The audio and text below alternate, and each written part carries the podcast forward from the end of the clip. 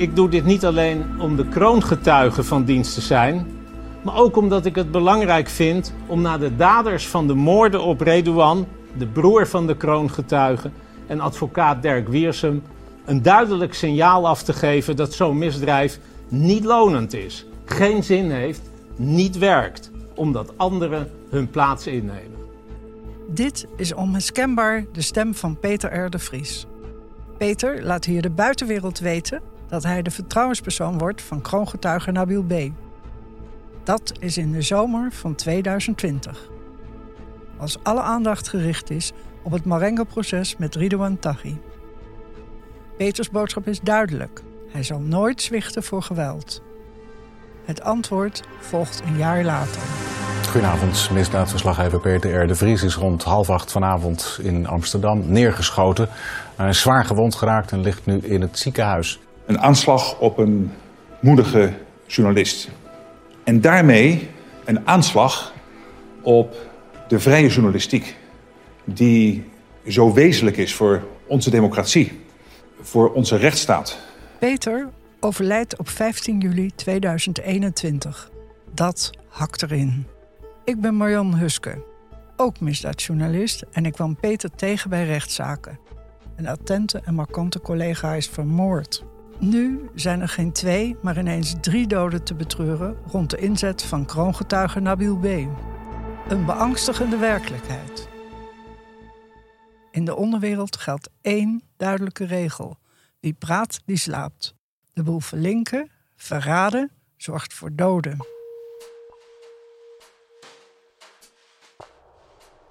Je luistert naar Wie praat, die slaapt. Een achtdelige podcastserie voor Polymo, die ik maak met journalist Maaike van Leeuwen. Voor mijn generatie hoort een kroongetuige nu eenmaal bij grote rechtszaken tegen criminele kopstukken. Maar hoe komen we er eigenlijk aan? Waarom is dit de methode waarmee beruchte voorgangers van Ridwan Taghi, zoals Willem Holleder, voor de rechter belanden? En werkt die methode nog wel? Ik volg al 30 jaar de georganiseerde misdaad en schreef boeken over deals van justitie met criminelen. Marjan is bij alle spannende en geruchtmakende processen met een kroongetuige geweest. Van het Hakkelaar-proces tot het Marengo-proces met Nabil B. en Ridwan Taghi. Met veel hoofdrolspelers heb ik contact gehouden. Met de rechter die de deals met kroongetuigen goedkeurde. En met de advocaten. We gaan met ze praten. En ook met de officieren van justitie. Die vertellen voor het eerst over onderhandelingen met zo'n kroongetuige. Ook ex-criminelen laten na jaren weer van zich horen.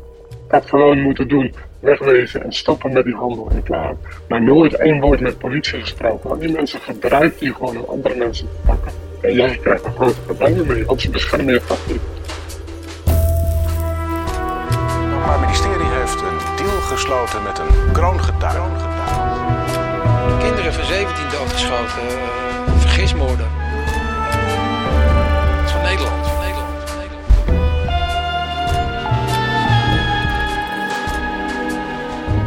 Rond een kroongetuige is altijd sprake van geweld, ruis, gedoe. Toch wil justitie nog altijd vaker met kroongetuigen gaan werken. Maar waar ligt de grens? En is er wel een grens? Samen zoeken we antwoord op de vraag: welke prijs willen we betalen voor succes in de strijd tegen de georganiseerde misdaad? Om te beginnen gaan we na waarom de overheid besloot om in zee te gaan met criminelen.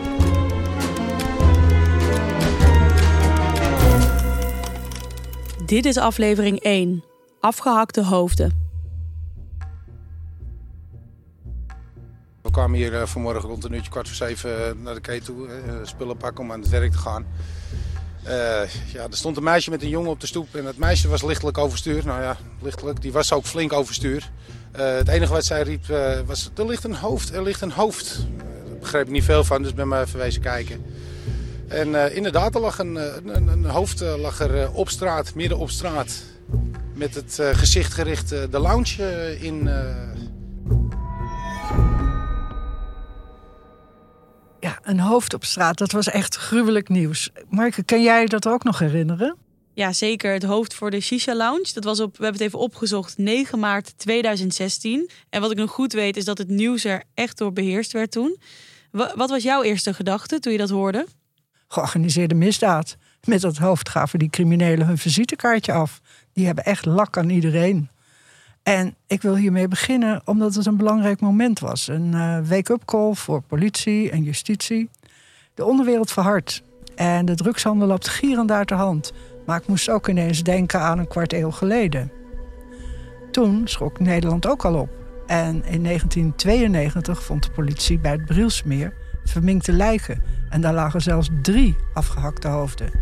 Zo'n heftige afrekening was de politie eigenlijk nog nooit eerder tegengekomen in Nederland.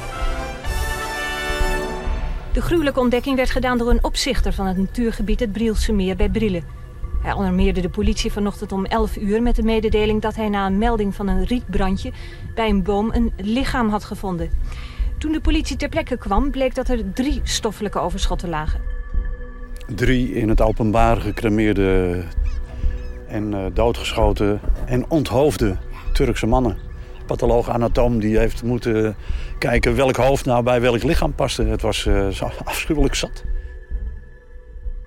Oké, dus eigenlijk zeg je, er is een luguber verband tussen de afgehakte hoofden bij het Brielse Meer en het hoofd bij de Shisha Lounge in Amsterdam, 24 jaar later. Bij beide gaat het om afrekeningen in het criminele circuit. En beide worden gezien als een wake-up call. Dus georganiseerde misdaad gaat gepaard met heftig geweld. Ja, en het was dus in 1992 toen dat voor het eerst echt doordrong.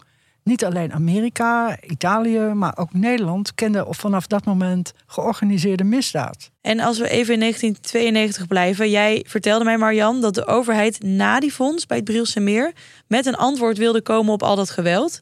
En dit is ook waar voor jou het verhaal van kroongetuigen in Nederland begint, toch? Klopt. Uh, dat is zoals ze dan dat in het jargon noemen, een piketpaal. Voordat we verder gaan, toch even de ogenschijnlijk simpele vraag: wat is een kroongetuige eigenlijk? Het gaat om een crimineel die bang is dat hij wordt doodgeschoten door zijn eigen maten. Of hij praat met de politie omdat hij denkt dat hij in de cel zal belanden voor jaren. En dat wil hij voorkomen door met justitie te gaan samenwerken. Het is dan een boef die geen kant op kan. Ja, daar lijkt het dan op. Die crimineel is op zoek naar bescherming en minder straf. En dat kan hij ook krijgen, maar om een deal te sluiten met justitie moet hij eerst zijn misdaden opwichten en informatie geven over de criminelen met wie hij in zaken was of met wie hij bevriend is. En wanneer wordt zo'n kroongetuige dan ingezet? Vooral bij grote drugszaken en bij liquidatieprocessen. Kroongetuigen moeten zorgen voor bewijs tegen de kopstukken van de georganiseerde misdaad. Zoals je dat nu ziet met uh, Nabil B. in het Marengo-proces met hoofdverdachte Ridwan Taghi. Taghi, kroongetuige Nabil B. en het Marengo-proces, die woorden zullen vaker gaan vallen. Maar om te begrijpen waarom we in Nederland gebruik maken van deze methode, duiken we de geschiedenis in.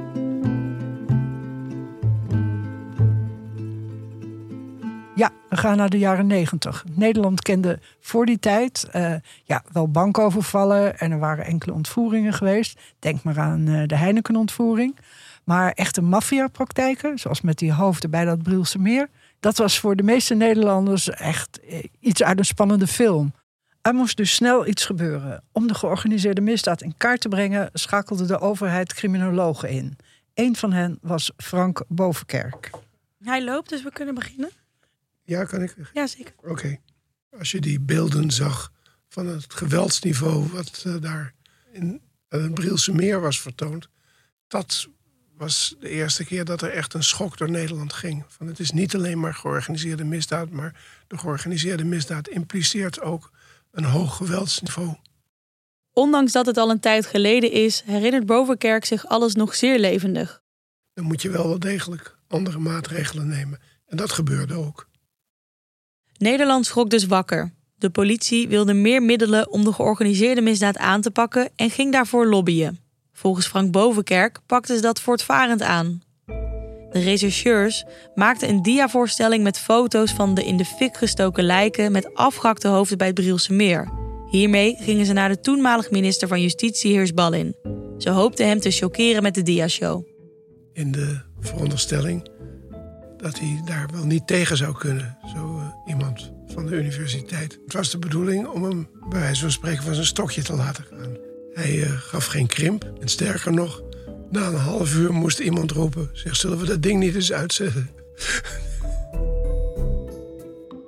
Volgens Frank Bovenkerk kwam dit vreselijke verhaal minister Heers Ballin dus wel goed uit. Hij was toch al van plan om die maatregelen te nemen. En uh, nou ja, dit was natuurlijk een van de dingen waar je het goed mee kon verkopen. En wat voor maatregelen werden er toen genomen? Justitie en politie bedachten een list om die drugshandelaren aan te pakken. En nu moet ik weer even wat uitleggen. Er waren in die tijd plaatselijke politiekorpsen. Dus niet en... de landelijke politie zoals nu? Nee, precies. Die plaatselijke korpsen werkten niet of nauwelijks samen. En uh, in Den Haag werd daarom besloten dat er een andere aanpak nodig was om de drugsbaronnen aan te pakken. Daar waren superteams voor nodig. En dat werd een beetje afgekeken van de Amerikanen en hun undercover-operaties. Er werd extra veel geld uitgetrokken. En toen werden de interregionale rechercheteams opgezet, de zogenaamde IRT's. En die politiemannen besloten om heel creatief te gaan rechercheren. Oh ja, de IRT's, dat, daar, dat doet wel ergens een belletje rinkelen. Maar creatief rechercheren, dat klinkt uh, gevaarlijk. Dat was het ook. En het idee was om met kleine boeven grote boeven te vangen. En die kleine criminelen noemden ze dan criminele burgerinfiltranten. En de opsporingsmethodes van die nieuwe teams, die liepen uit de hand. De politie bleek namelijk samen met die infiltranten tonnen softdrugs te hebben gesmokkeld. Gecontroleerde doorvoer noemden ze dat.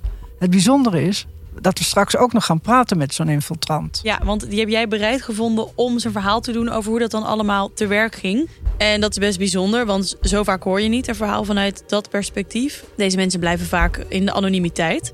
Maar eerst nog even over de IRT's. Ja, want met die smokkel van softdrugs lukt het de politie nog steeds niet om die criminele kopstukken op te pakken. En daarom wilden ze ook nog een cocaïne-smokkellijn opzetten.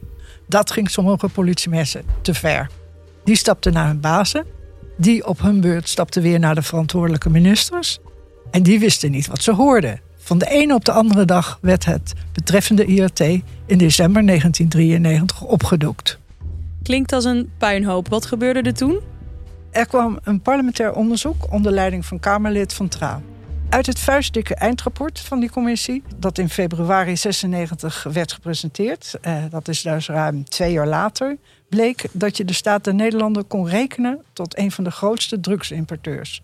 Heel Nederland schrok echt op van dat rapport. Goedenavond. Eindelijk is het er. Het rapport van de commissie van TRA. En het is glashelder. Er is sprake van een diepe crisis in de misdaadbestrijding. Ja, hier staat dat, dat rapport 4900 pagina's, 11 bijlagen en een uh, hoofdrapport van 487 bladzijden met de conclusies en de aanbevelingen van de commissie. Het rapport zal de geschiedenis ingaan als de doodsteek voor de zogenaamde moderne opsporingsmethode... waarmee vooral de Haarlemse politie drugsbendes probeerde in te rekenen. En het legt ook genadeloos bloot hoe politie en justitie elkaar de afgelopen jaren voortdurend tegenwerkten. Ook bleek uit dat onderzoek dat het onduidelijk was wie de regie had gehad in de geheime trajecten. De politie of de criminelen. Als je het mij vraagt, zou ik zeggen de boeven. En met al die doorgelaten drugscontainers was stik veel geld verdiend. Commissievoorzitter Maarten van Traa pleitte in zijn persconferentie daarom voor een verbod op de criminele burgerinfiltrant. Maar de commissie denkt dat het gebruik van criminele burgerinfiltranten uh, een einde moet kennen. Omdat over het algemeen genomen de voordelen niet opwegen tegen de risico's die de overheid daarmee loopt. Het doorlaten van drugs moet volgens de commissie niet kunnen... met uitzondering van een kleine hoeveelheid softe drugs... maar dan spreekt de commissie in termen van kilo's en niet van tonnen. Er volgt een verbod op de inzet van de criminele burgerinfiltrant. Maar dat betekende niet dat er per direct gestopt werd met het maken van afspraken met criminelen om informatie te verkrijgen. Er werd juist een begin gemaakt met het optuigen van een kroongetuigenregeling. Frank Bovenkerk, die we net al aan het woord hoorden over het Brielse Meer, was ook een van de criminologen die de IRT-onderzoekscommissie ondersteunde. Hij vertelt waarom het noodzakelijk is voor de politie om contact te onderhouden met criminelen. Nou, kijk, in het algemeen kan je zeggen dat de politie altijd en overal zijn werk goed doet als hij een soort modus vivendi heeft, als hij samenwerkt met leden van de onderwereld. Tot op zekere hoogte is er altijd een uitwisseling van informatie. Zonder dat zou de politie slecht zijn werk kunnen doen.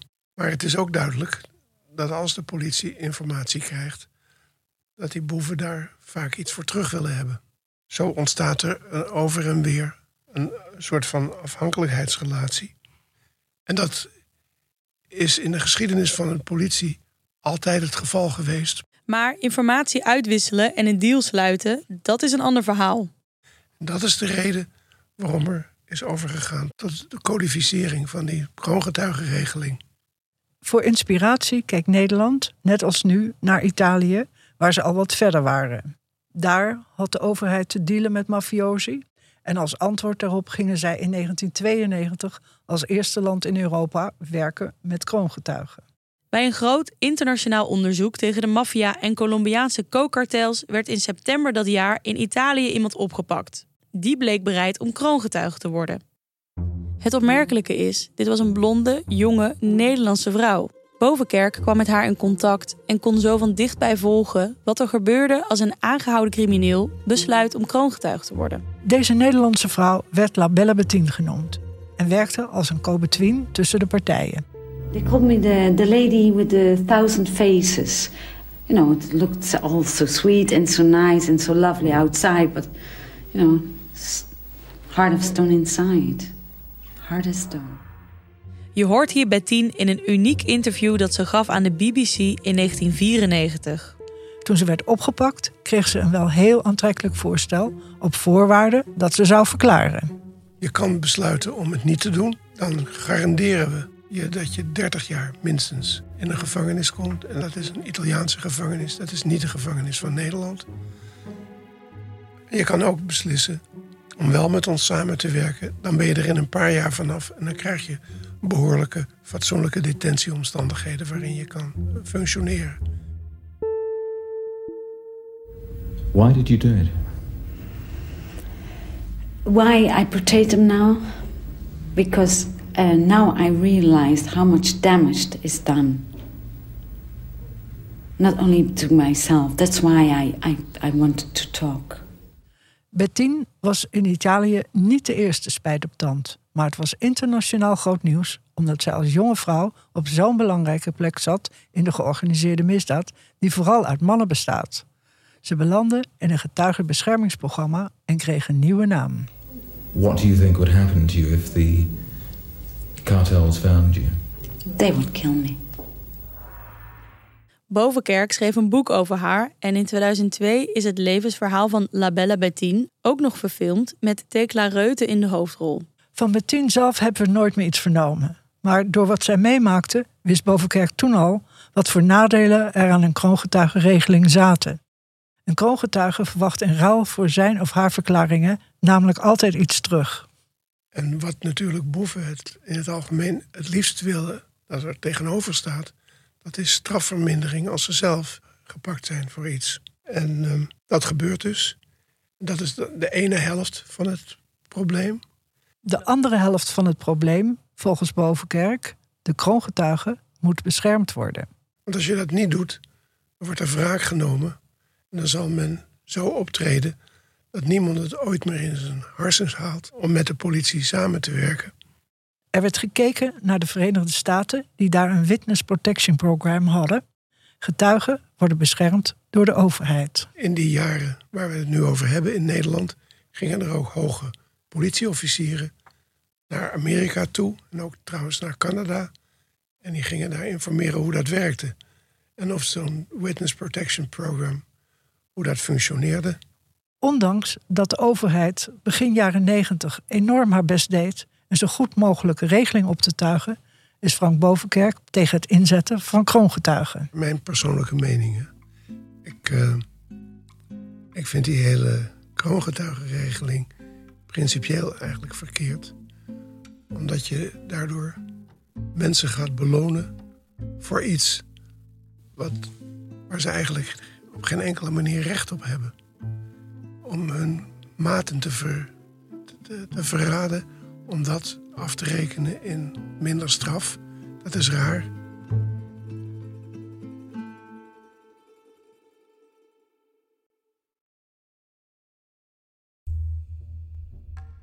Er werd dus een begin gemaakt met het optuigen van een kroongetuigenregeling. Rond deze tijd speelt er op de achtergrond nog iets anders. Ik zat bij een rechtszaak Met een getuige die, ja, je kan niet anders zeggen, als een soort kroongetuige moest optreden. En om wat voor zaak ging dat precies? Uh, dat gaat over het proces tegen harsbaron en autocoureur Charles Bosman. Hij leeft niet meer. En het ging om een senior, dat zeg ik er ook nog maar even bij, want uh, zijn zoon is later ook gaan racen. En die heeft hier niets mee van doen. En ja, dat was een hele spannende rechtszaak. Dat was de eerste rechtszaak waar ik ooit bij zat. En waarom was het zo spannend dan? Het was een proces waarbij het ene incident op het andere volgde. Iedereen tuimelde over elkaar heen. En er werd bijvoorbeeld ingebroken bij een officier van justitie. En daardoor kwam allerlei geheime informatie op straat te liggen. Als Z voor de rechter moet verschijnen, duiken er in de publiciteit nieuwe berichten op over mogelijk geheime politieoperaties. Telefoongesprekken tussen rechercheurs werden getaped. En bij een officier van justitie werd zelfs ingebroken. 50 computerfloppies kwamen op straat. Totale chaos. De rechter is radeloos. En dat was niet het enige. Dat proces speelde zich dus af in de periode dat ook de parlementaire enquêtecommissie bezig was met het onderzoek naar wat de politie allemaal had uitgespookt. Bij Zwolsman ging het dus ook over een drugsproces. Hoe werd daar destijds naar gekeken? Was er toen net zoveel aandacht voor als nu rondom Ridwan Taghi? Ja, joh, dat was echt het eerste. Mensen wisten echt niet wat er aan de hand was. Ik bedoel, je had de coffeeshops en de hippies die met zakjes hars en de busjes de spullen aanleverden. Maar uh, Charles Bosman had het groot aangepakt. Die ging met uh, vrachtwagens naar Marokko en ja, terug. Die dacht van, dit is gewoon handel. Ik bedoel, ik pak het groter aan. En ja, wie zou daar, zich daar druk over maken? Op elke hoek van de straat had je een koffieshop en die moest bevoorraad worden. Dus uh, ja, meneer had het goed voor elkaar, dacht hij. Maar ja, hij liet het breed hangen. Dure auto's, een villa in het Gooi de, het huis waar ooit nog René Vroger is gaan wonen.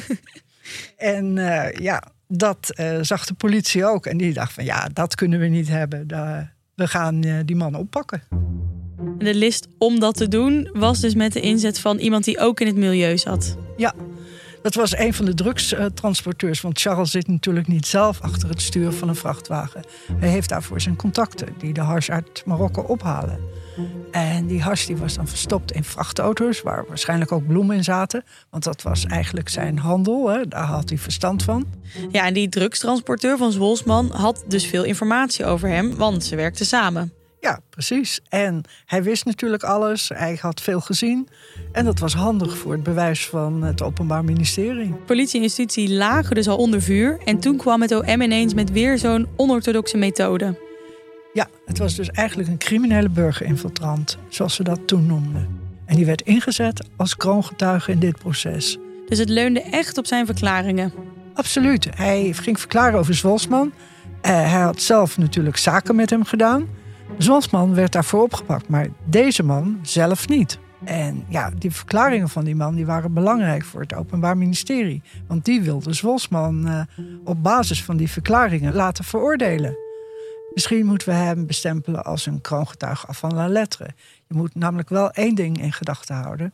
Er bestonden nog geen officiële regels voor kroongetuigen. Mooie term. Ik ben heel benieuwd naar hoe deze kroongetuige avant la lettre dat destijds heeft ervaren. Het bijzondere is, we kunnen hem dit zelf vragen, want Marjan, jij hield na dit proces contact met hem. Hoe, hoe zit dat? Hoe werkt zoiets? Ja, zo gaat dat soms. Hè? Hij belde me jaren later nog eens op over hoe het met hem was. Voor deze podcast heb ik hem natuurlijk gebeld en gevraagd of hij zijn verhaal wilde doen. Dus we, we kunnen hem gaan bellen. Ja, en dat heeft hij nooit eerder gedaan natuurlijk. Ik bedoel, mensen doen hun verhaal aan de politie. Eh, de stukken daarvan komen in het dossier. Ze verschijnen in de rechtszaal. En daarna verdwijnen kroongetuigen meestal. Behalve in dit geval, want hij staat nog in jouw telefoonboekje. Uh, we zullen maar bellen.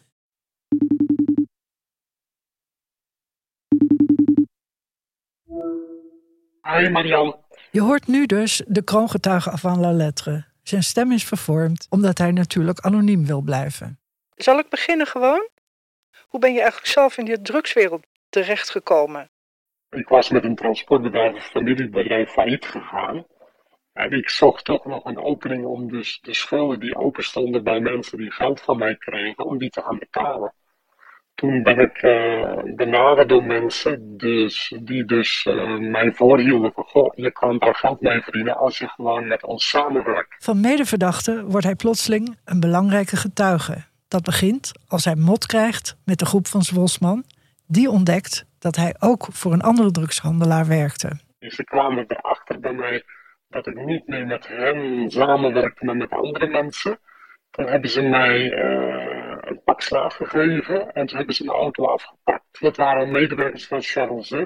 Uit angst klopt hij aan bij de politie, die hem adviseert een andere rol aan te nemen. En toen heb ik proberen aangifte te doen bij een politiebureau. En die hebben mij voorgehouden, goh, dat is helemaal, heeft helemaal geen zin. Je kan beter met mensen ons gaan praten die dus uh, dan met jou kunnen kijken wat zij eventueel kunnen betekenen voor jou. Nou, dat, is dan, dat is dan gestart en eigenlijk uit die informatie is er naar voren gekomen dat ik dus met de politie samenwerkte in een proactieve fase. Een proactieve fase, dat vergt uitleg. Dat is een geheim traject. Hij was eerst alleen informant.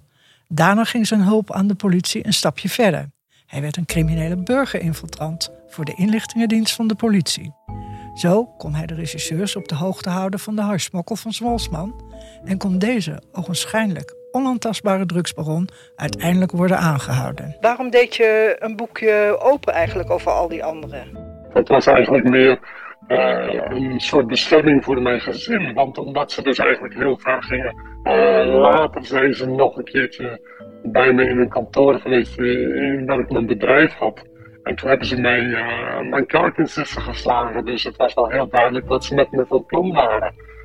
Uh, op dat moment dat dat gebeurde had ik een gezinnetje met twee kleine kindertjes. Dus uh, voor mij was het heel duidelijk. Maar deze criminele burgerinfiltrant had nooit verwacht dat hij de belangrijkste getuige zou worden en dat hij zijn belastende verhaal ook nog eens in de rechtbank moest vertellen. Nee, nee.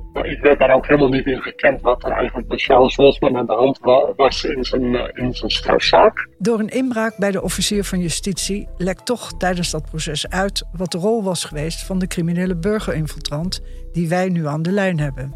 En de advocaat van Charles Wolfman, de inmiddels overleden legendarische strafpleiter Piet Doedens, wilde de man dus stevig aan de tand voelen in de getuigenbank. Nou, mijn verhaal wilde ik helemaal niet doen, maar de politie wilde niet hebben dat ik daar kwam als getuige, omdat ze zelf wisten dat ik natuurlijk in de proactieve fase had samengewerkt met hen. En ze wilden niet dat dat boven water kwam eigenlijk door middel van de advocaat van Charles Olsman. Het lijkt er inderdaad op dat deze kroongetuige avant la lettre niet in de rechtszaal zal verschijnen. Volgens het OM is hij zogenaamd onvindbaar. Maar dat is niet langer vol te houden als even later een journalist in de pauze van het proces onze beller toch traceert. De rechtbank beveelt dan dat hij alsnog moet verschijnen. Uiteindelijk belandt hij voor korte tijd nog even in de gevangenis omdat hij de drugshandel kennelijk toch niet vaarwel had gezegd. En daar is hij gek genoeg nog blij mee ook. Ik ben eigenlijk in de gevangenis beland omdat ik dus wel een grote fout heb gemaakt. Achteraf gezien vond ik dat niet zo heel erg, want toen was het voor mij heel duidelijk dat ze eigenlijk toch wel op mij aan het jagen waren. En in de gevangenis is dat nog veel meer naar voren gekomen, omdat er mensen naar mij toe kwamen die zelfs aan mijn geld konden verdienen als ik vrij kwam uit de gevangenis om mij om te leggen. Dus toen was het voor mij heel duidelijk van, als ik vrij ga komen, moet ik maken dat ik wegkom. Criminelen proberen dus om wraak te nemen op onze beller voor het verraad dat hij in hun ogen had gepleegd door met de politie samen te werken. In de gevangenis zelf voelt hij zich nog wel veilig, vertelt hij. Maar hij vreest wel voor de veiligheid van zijn kinderen en zijn gezin. En later, toen je uit de gevangenis kwam, uh, heeft justitie zich toen nog om je bekommerd? Niets, niets, niets, niets. Helemaal niets. Tot slot vragen we hem of hij spijt heeft van zijn rol als criminele burgerinfiltrant die optrad als kroongetuige. Mm, ja, het is moeilijk. Het is heel moeilijk om daar, om daar iets, iets, iets voor neer te zetten. Kijk, spijt heb je natuurlijk altijd dat je de verkeerde richting op bent gegaan met het importeren van de, van de verdovende middelen. En dat ik daar zelf in betrokken ben, is natuurlijk een, een, heel moeilijk verhaal geworden. Kijk, als ik achteraf daarnaar kijk, dan heb ik daar toch wel spijt van. Dan had ik nooit dat moeten doen. Ik had gewoon uh, niet eens een verklaring van die mensen moeten afgeven. Dan had ik het mezelf niet eens moeilijk gemaakt. Ik had gewoon moeten doen, wegwezen en stoppen met die handel en klaar. Maar nooit één woord met politie gesproken. Want die mensen gebruiken je gewoon om andere mensen te pakken. als je achteraf kijkt, moet je nooit een verklaring over iemand geven. Want dat wordt altijd tegen andere mensen gebruikt. En jij krijgt er grote problemen mee, want ze beschermen je toch niet. Die mensen gebruiken je om andere mensen te pakken en ze beschermen je toch niet. Zo denkt hij dus nu over zijn rol als kroongetuige van la lettre. Dat is vrij stellig. Ja, dat is het zeker. En dat komt ook omdat hij zelf veel geld moest uitgeven om zichzelf daarna te beschermen tegen de mensen die hem zijn verraad kwalijk nemen. Maar hoe wrang deze ervaring ook voor deze man was, voor het OM was deze rechtszaak een succes. Smolsman werd veroordeeld in januari 1995. Goedenavond. Het langste en meest geruchtmakende proces dat ooit voor een Nederlands gerechtshof diende, is ten einde. De zaak tegen de hashhandelaar Charles Z. De conclusie van het Hof is dat politie en justitie geen fouten hebben gemaakt. Het Hof veroordeelde Z in hoger beroep tot vijf jaar gevangenisstraf. Een tegenvaller voor Charles Z. En hij rekende op vrijspraak, maar het Hof oordeelde anders. De uitspraak van het gerechtshof betekent dat de nu gebruikte opsporingsmethode voortaan hem toegestaan. Een opluchting voor de politie. De Swolsman werd veroordeeld dankzij de verklaringen van de criminele burgerinfiltrant die optrad als kroongetuige. De man die we net uitgebreid hebben gehoord. En dat terwijl het uitwisselen van informatie met criminelen, of zelfs deals sluiten, nogal onder een vergrootglas lag door de IRT-affaire. Wat gebeurde er intussen in de politiek? Minister Hirschballin wilde juist stevige middelen om de criminaliteit aan te pakken. Hoe ging dat verder? Ook in de juridische wereld stond niet iedereen te juichen. De advocaat-generaal bij de Hoge Raad, Jan Leijten, en dat was echt een belangrijk iemand in die wereld, zei meteen al in 1994 dat justitie een verklikker niet moest belonen omdat hij hen hielp. Hij vond ook dat uh, een deal van het OM met een verdachte, om diens medeverdachte te kunnen laten veroordelen, haak stond op het gelijkheidsbeginsel in het Nederlands strafrecht. En waren er nog meer redenen om tegen te zijn? Ja, hij wees ook op het gevaar dat criminelen zich kunnen voordoen als kroongetuigen. En dan op die manier uh, concurrenten proberen uit te schakelen met de hulp van politie en justitie. Die man was gewoon echt tegen. Dat gebeurt niet. Uh, daar komt zoveel verzet tegen. Uh, daar, die minister laat zich overtuigen dat dat niet kan. Daar heb ik hem hoog genoeg voor. Dat, dat, ik, ik heb ook wel eens dingen gezegd. En gelukkig was ik nooit minister of zelfs maar iets in die richting. Waarvan ik achteraf denk: nee, dat is volstrekt onverantwoord. Dat is niet juist. Een onverantwoord plan van minister Hiesballin noemt Jan Leijten het hier in radioprogramma Argos. Maar de minister voelde zich gesterkt door de gebeurtenissen bij het Brielse Meer om toch door te pakken. Die geloofde dus in deze aanpak tegen de georganiseerde misdaad. Precies. In Den Haag werden intussen stappen gezet. Daar lag inmiddels een onderzoek op tafel. En dat heette De Kroongetuigen en de Georganiseerde Misdaad. Daarin werd in kaart gebracht hoe justitie in enkele andere Europese landen, waaronder Italië, al wel en ook met succes werkte met spijt op tante. Pentiti noemden de Italianen dat. Criminelen met spijt over hun misdaden. Het ging, ik herhaal het nog maar weer eens even, om verdachten die werden beloond voor hun getuigenis tegen hun medeverdachten. En wat waren de conclusies van het rapport? De professor die het onderzoek deed, Peter Tak, was een voorstander van het inzetten van kroongetuigen, mits het goed geregeld werd. Kamerleden kregen dus een positief rapport te zien, maar advocaten waren tegen en er waren waarschuwende stemmen vanuit de wetenschap. En een toonaangevende advocaat-generaal waarschuwde de minister van Justitie. Kreeg hij gelijk? Nee joh, de tegenstanders van deals met criminelen hadden het nazien. Minister Hiers-Ballin van Justitie vindt het de hoogste tijd om criminelen die informatie willen verstrekken over het criminele milieu onder bescherming in de rechtbank te kunnen laten getuigen. Het gaat dan om informanten die kunnen vertellen hoe een bepaald crimineel milieu, zoals de drugshandel, georganiseerd is. Deze getuigen moeten dan wel beschermd worden tegen wraakacties uit dat milieu. Vanaf februari 1994 was er een wet waarin de bescherming van getuigen was geregeld. En minister Hiers-Ballin maakte zich er toen ook sterk voor dat officieren van justitie toezeggingen mochten gaan doen aan een verdachte als die meewerkte. Hun financiële belangen moeten worden aangetast op basis van de nieuwe wetgeving. Maar we moeten ook mensen die bereid zijn om uit een criminele organisatie te stappen en als getuige op te treden bescherming bieden. Daarom bereiden we een kroongetuigenregeling voor. En daarbij hoort dus ook bescherming bieden, zo nodig aan een andere identiteit helpen van de kroongetuigen. Ik kan me voorstellen dat tegenstanders van deals met medeverdachten nogal verbolgen waren na de IRT-affaire. Ja, De kritiek van de verdediging van die verdachte beperkte zich niet alleen tot de rechtszaal. Sommige strafpleiters klonken ook luid door in het publieke debat. En toen ik hen interviewde voor een van mijn boeken, voorspelden ze al dat de deals van het OM met medeverdachten niet zonder risico's zouden zijn. Toen werd er al gewaarschuwd. En door, door wie gebeurde dat? Een van de felste tegenstanders in die tijd was advocaat Jan Bonen. Hij zat in dezelfde drukzaken als Piet Doedens, eh, die Zwatsman bijstond. Bonen maakte zich destijds al druk over de toenemende verharding in de onderwereld. Volgens Bonen was dat het gevolg van de nieuwe werkwijze van de overheid door in zee te gaan met criminelen om andere criminelen te kunnen opsluiten. Ik had nog nooit van Bonen gehoord, dus ik moest hem even opzoeken. Uh, maar je kunt hem geloof ik wel de eminence grise onder de strafpleiters noemen, hè? Ja, al doet hij het nu wat rustiger aan dan in die roerige jaren negentig. Moet even, je moet even wachten. Wacht maar even. Even zorgen dat het goed is. Dat, dat is waar we het over moeten hebben. Toen het nog niet allemaal volgens regeltjes was geregeld, toen was ik ook al ooit bij jou en bij jouw collega Theo Hiddema. En jullie waren toen, ja, nadat de, de criminele burgerinfiltrant was verdwenen en verboden. En de minister had aangekondigd dat daar de kroongetuigen misschien wel voor in de plaats zou komen.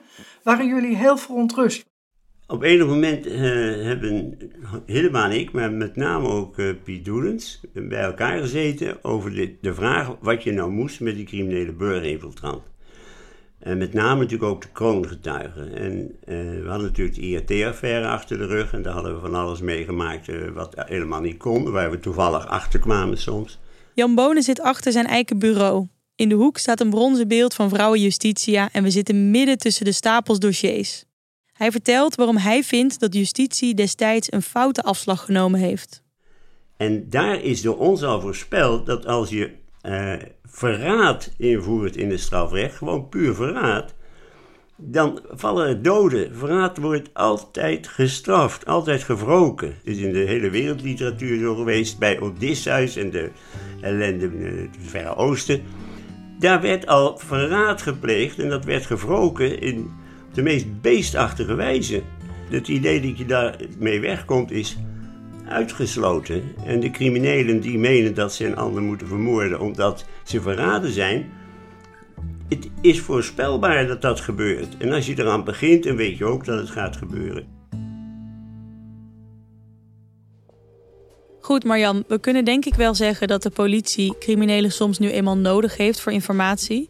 Maar dat er grenzen nodig zijn aan de samenwerking, dat is ook duidelijk geworden na de IRT-affaire. De politiek dacht dat met de juiste regeling samenwerken toch mogelijk zou moeten zijn. En het debat over de invoer van de kroongetuigenregeling kwam op gang. Ik ben heel benieuwd hoe dit verder ging. Dat ga ik je in aflevering 2 vertellen. Ondertussen zaten ze bij het Openbaar Ministerie ook niet stil. Het OM in Rotterdam had al in 1993 een deal gesloten met een crimineel, een drugshandelaar. Maar die overeenkomst moest hoe dan ook wel geheim blijven. Daarover gaat aflevering 2, de eerste doden. Het Openbaar Ministerie heeft een deal gesloten met een kroongetuige. Kinderen van 17 doodgeschoten, uh, vergismoorden. Het is van Nederland.